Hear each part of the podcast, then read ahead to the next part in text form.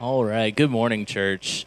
Uh, that's a little little shameless plug right there. Uh, if you've got your uh, your pencils, throw them out. Get a pen. Write down June sixth to June tenth. That is Vacation Bible School. Put it on your calendar. Uh, it is absolutely one hundred percent worth it. Um, I want to take a take a little ride down memory lane here for a second. Uh, we this morning had the opportunity for nine families to come up here, and believe it or not, that was only about half of the little ones we've had that have become members or, you know, future members of our church this year. We've got a few where some parents are working today and they couldn't make it. We've got a couple that have caught in the flu bug. Um, but it's just incredible to have just this right here and knowing what our next generation here at First Baptist Linda looks like. So um, if we can just sing it out and just give some praise to God for what he's doing here at our church. Yeah.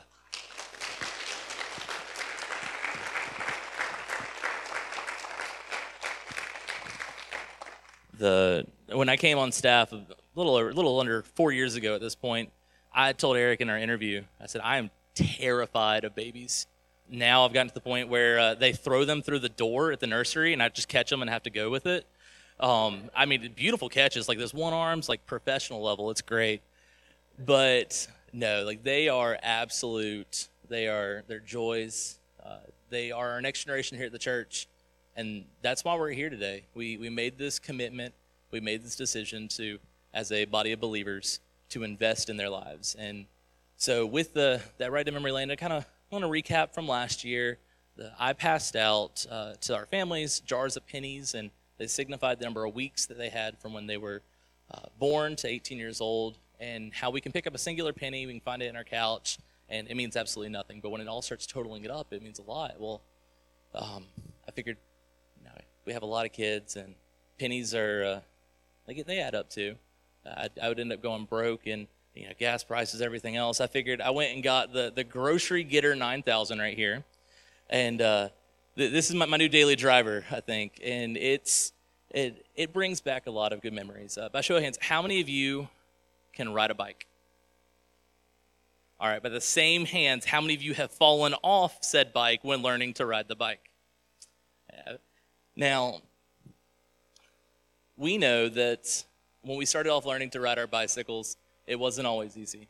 Uh, and it, it kind of points us to the verse that we uh, that I kind of impart on our kids. That's our it's our like theme verse for Treehouse Kids as a whole, all of our kids ministry from, from birth through fifth grade, and that comes from Proverbs chapter twenty-two, verse six, and it says, "Start a youth out on his way, and even when he grows old, he will not depart from it."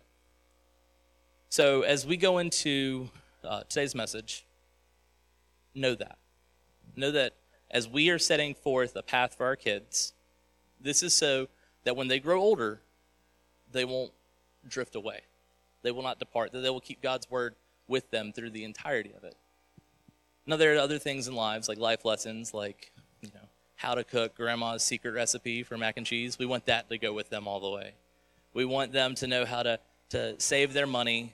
We want them to learn a ton of things, but the biggest thing, the most important thing we can instill in our kids' lives is how important it is to have God with us by our sides their entire time.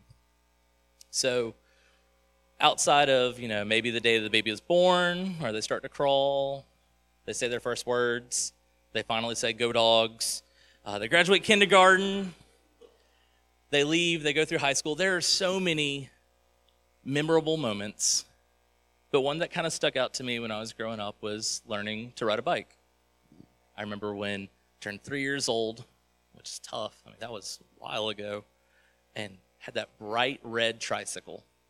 You know, the similar to the one that's every other three-year-old has, and, you know, they ride around the house and they crash into kitchen chairs, and that's like baby's first bike. And then now I know that they've they've gotten so fancy that they have bikes that don't even have pedals on it, that kids stand and they like walk around on. Like, that would have been game changer in trying to learn how to ride a bike when I was younger. But the next step up from the tricycle is you get those training wheels. Man, that Huffy with the, the lime green monster on the side of it. You put the baseball card in the spoke and you've got the real deal motorcycle. But man, to get those training wheels off of that bicycle, that was the goal. Like, you you were officially a big kid when you have taken those training wheels off. And so you start thinking about maybe those home videos or the movies, the iconic one where, you know, mom and dad are sitting there and they're in the cul-de-sac and they finally remove those training wheels, and it's the, the perfect like nineteen eighties like end movie scroll the credits music, and they're just driving down the cul-de-sac clean as can be. They never prepared you for the the stump on the ground or the neighbor's Buick sitting outside. Like, those things were never in the video. Um, but kids didn't naturally learn how to ride a bike, let alone how to walk. They come out knowing nothing. So they have to develop these skills. So we develop them by putting them on a tricycle. They develop by putting them with the training wheels, taking them off. And believe it or not, for too long, they're riding around, they're doing circles, having a grand old time. Occasionally they'll fall and you have to put some Band-Aids on. But they have developed how to ride a bike. You would say they've mastered it. But what's the one? There are several things that they haven't fully come to know. Maybe how to ride your bike in the rain. Maybe the chain pops off. Tire goes flat. The handlebar turns sideways. There's so many things they haven't experienced. And we as parents, a lot of times, we like to sit there and we, we kind of, we hold the hand of our child because we love them so much. And maybe we see the tires going flat. And before they ever ask us, we inflate the tire. We see that chain's coming loose. We put a little bit of grease on it. We tighten it back up. We fix the seat. We replace the baseball card. We add the horn. We do all these things because we see it and we love our kids. But then are we also taking away that opportunity for them to experience that themselves? So I'm going to use that to kind of lead us into to where I'm going to kind of focus today. We're looking in the book of First Samuel, and to kind of give you some context, in First Samuel chapter one, uh, we have husband and wife. We have uh, Elkanah and his wife, Hannah, and she has prayed for a son. And she said, Lord, I'm your servant, let me have a child. And so with that, uh, the Lord blesses her with a son, and she goes to take him, and she says, after he's weaned off, I'm going to take him to appear in front of the Lord's presence, and they're going to stay there permanently. We get into chapter two, we meet a guy named Eli. He's a priest of this place called Shiloh, and Eli has got some pretty rotten kids, okay? Um, I won't do a show of hands if you have rotten kids, because I don't want you to feel judged, but I know they exist. I was one of them. Now, we get to chapter three, and we've we've met Hannah, we've met her son Samuel, and we've met Eli. And Samuel is now living full-time with Eli, effectively living and serving the church. So we get into Samuel one, chapter three. We know that there, there's Samuel. It's this boy who served the Lord in Eli's presence. And in those days, the word of the Lord was very rare, and prophetic visions were not widespread. One day, Eli, whose eyesight was failing, was lying in his usual place. All right, before the lamp of God had gone out, Samuel was lying down in the temple where the ark of God was located. And then the Lord called out to Samuel. So we've met we've met character one in Samuel. We've met Eli. They're in this temple together, and someone calls out Samuel. Well, Samuel, being the, the good servant working in this temple here, gets up, runs to Eli. And he goes, here I am. You called me. Eli says, I didn't. Go lay back down. So Samuel goes and he lays back down. Once again, the Lord calls out to Samuel and says, Samuel. So Samuel got up and ran into Eli and says, you called me. What's up? Eli says, I didn't. He says, I didn't call my son. Go back and lie down. And we get to verse seven, and it says, now Samuel did not yet know the Lord, because the word of the Lord had not yet been revealed to him. Samuel has grown up in this church, in this temple, in this place where he has literally been given his entire life, where he is to serve the Lord. And he has not had an opportunity to experience God. We love our kids. I can see it in your smiles. I can see it in your eyes. We hold them close. We give them everything. But sometimes, in our time of love, we hold on too long. When learning to ride a bike, you're push your kid around and you help them get that balance till they feel confident. And you keep on holding the bike, and you keep on holding the bike all the way till you have to use that whole bottle of aspirin because your back is hurting from pushing them around all day. But the relief you get when you finally can just let go. Hannah had to make that decision early. She let go and let Samuel go and stay with Eli. Eli right here, between verses seven and verse eight, has this moment where he has to let go. He has been responsible and in charge for raising Eli his entire life, and he now realizes that if he continues to hold Eli back, or hold, if Eli continues to hold Samuel back, he will never have the opportunity to experience God. So he let him go. So for the third time in verse eight, it says right here, the Lord called Samuel. He got up, he went to Eli and said, "Here I am, you called me," and Eli understood at that exact moment what was happening. He understood that the Lord was calling him. Samuel had not had that first personal encounter with the Lord to really know for himself. Even after multiple times of running in, thinking Eli was calling him, Eli understood this was his chance to let go. After investing and pouring into Samuel's life, he said, "This was my moment that I get to let go." Eli had already had an experience in the discernment he could tell. And we saw there in verse eight, he tells him then to proceed. He says, "Go lay down." So this is Eli giving Samuel instructions. He says, "Go lay down. And the next time he calls on you, don't come running into me. I'm not calling you. I want you to say, 'Your servant hears you.' All right? Speak, Lord." Eli let go of the bike. He made room for Samuel to have his own personal encounter. And we see that from verses seven to verse nineteen. We know that Samuel was going to continue to grow and that the Lord was going to continue to use him. Just like with riding a bike, our kids are going to be ready developmentally. They can pedal, they can keep their balance, they can steer. But they may not be ready for that dark green Buick LeSabre bumper that's sitting in front of your driveway. They may not be ready for that curb that happens. But it took me running into Mister Bob, our shiny bald-headed neighbor's car, for me to understand exactly how to drive my bike. It took having to replace my own chain for me to fully understand. I had to have those experiences. And so as parents with little ones, it's tough. I get it. I'm not in your spot right now. I hope to be soon. But letting go is tough.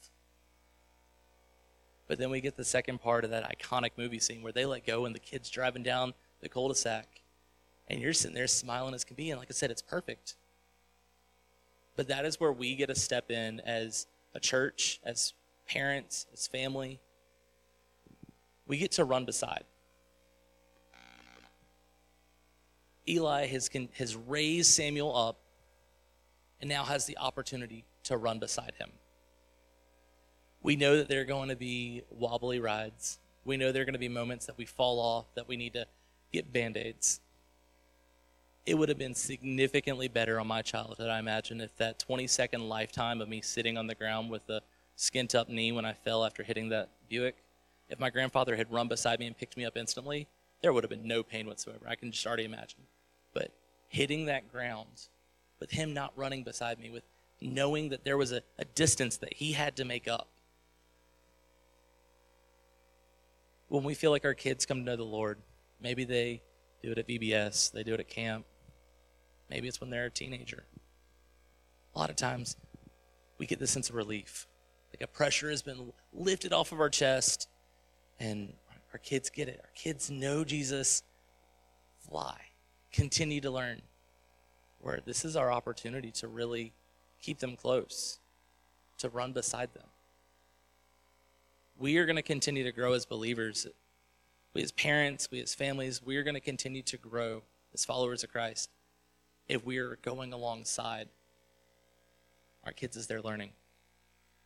Um, I love our church, and one of the, the many things about our church that uh, I thought about during Sunday school is uh, our, our geese. Singular goose is flying by itself. It's not going to get very far, but they literally fly by one another. When one of them's getting weak, another one takes its spot and plays into this role. Um, our church is it's a series of geese.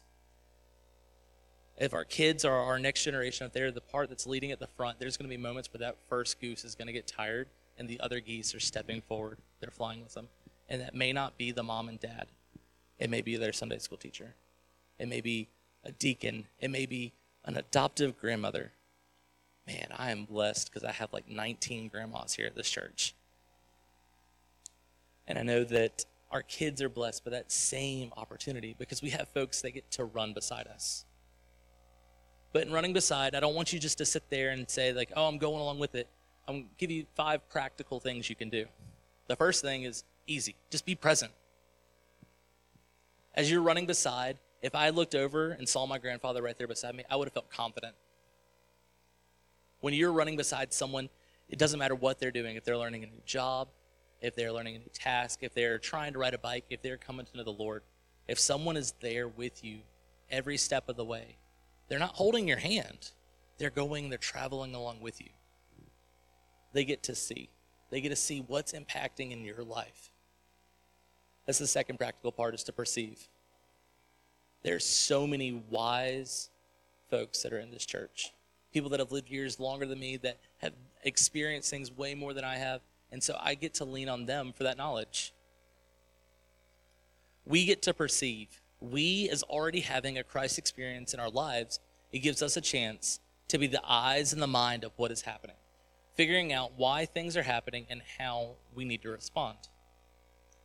And so the first way we respond is we pray.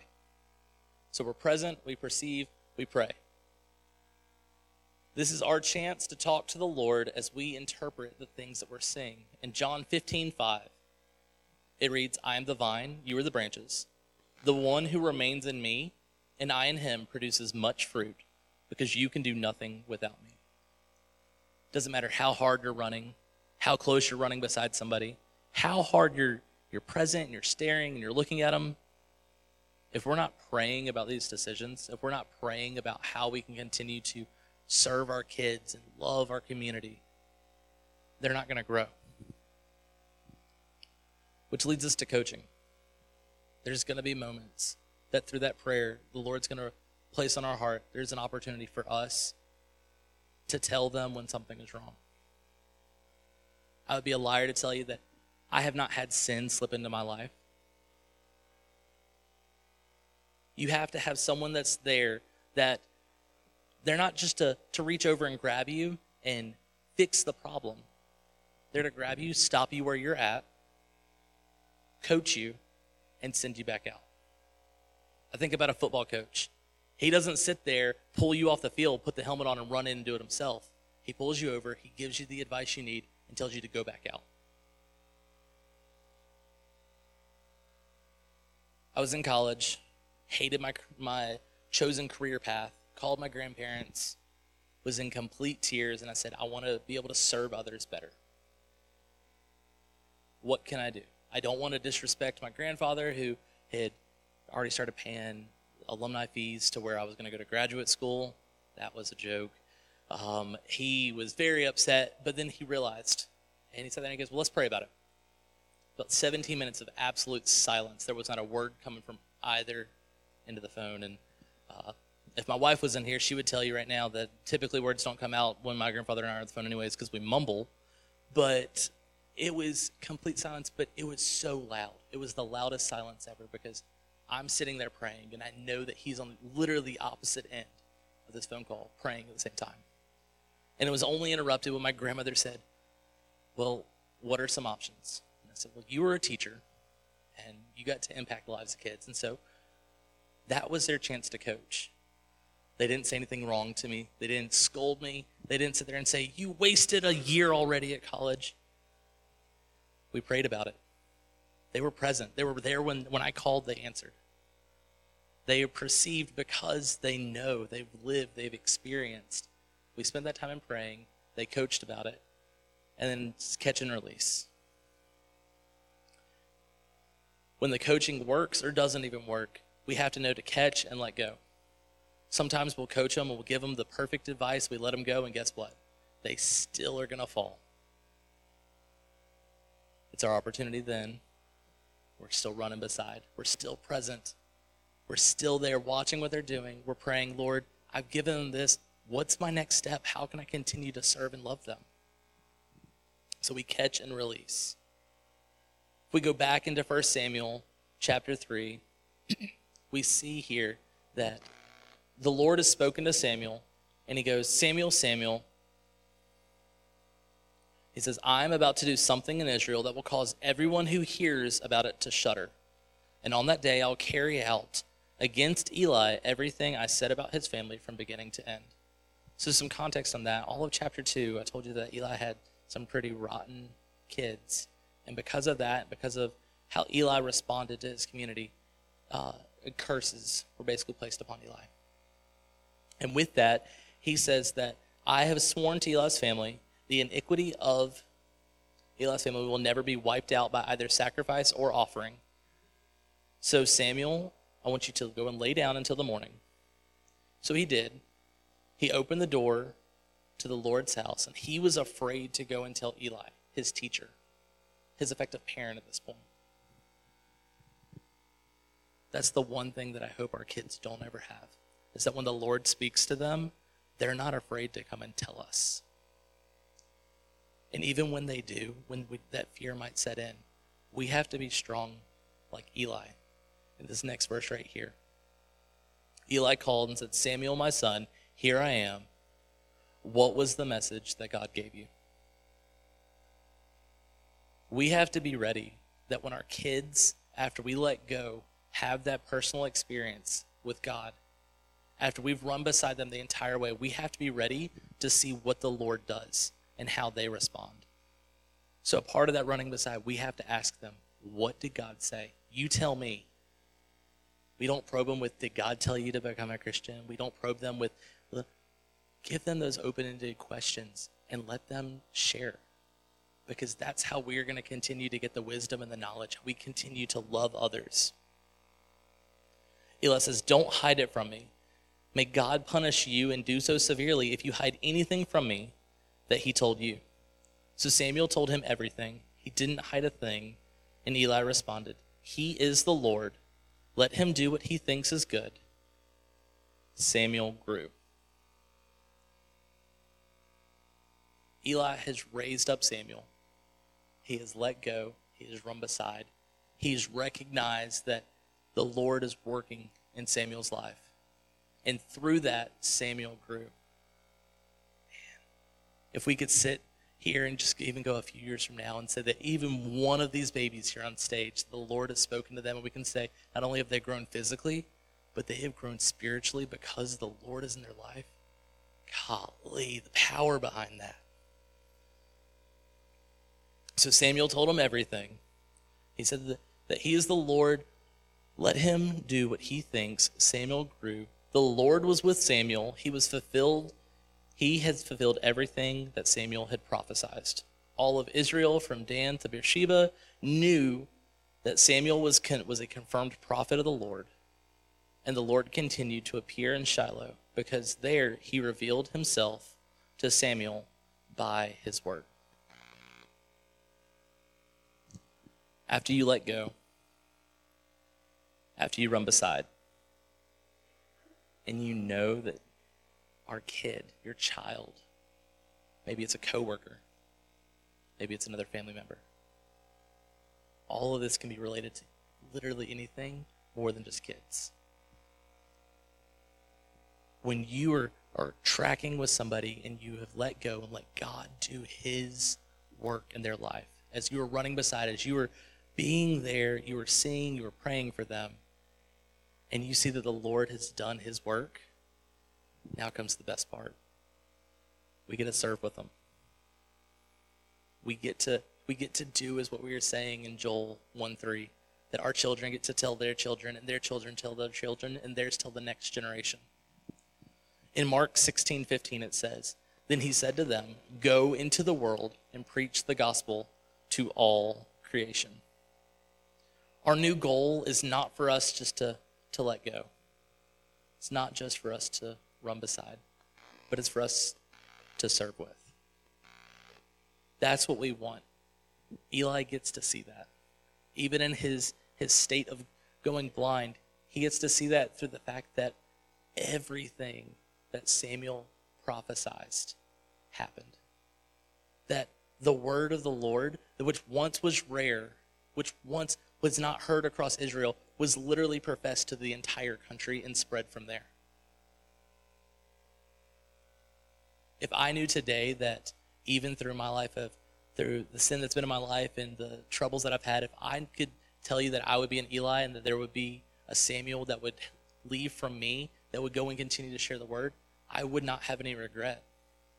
Do I want to be that Samuel? Absolutely. But you right now get to be both. You get to be the Eli. You get to invest in someone else. But you also are someone's Samuel. So I want you to think about someone who is let go for you, that ran beside you. Maybe call them up and tell them thank you. Maybe pray with them. Let them know how much of an impact they were. Because when you recognize that, you also then have the opportunity to understand in yourself, in your own heart, in your own life, how you get to let go, how you get to run beside, and how you'll ultimately be able to serve with. As we said in Proverbs twenty-two six, we want to start our youth out on his way, and even when he grows old, he will not depart from it.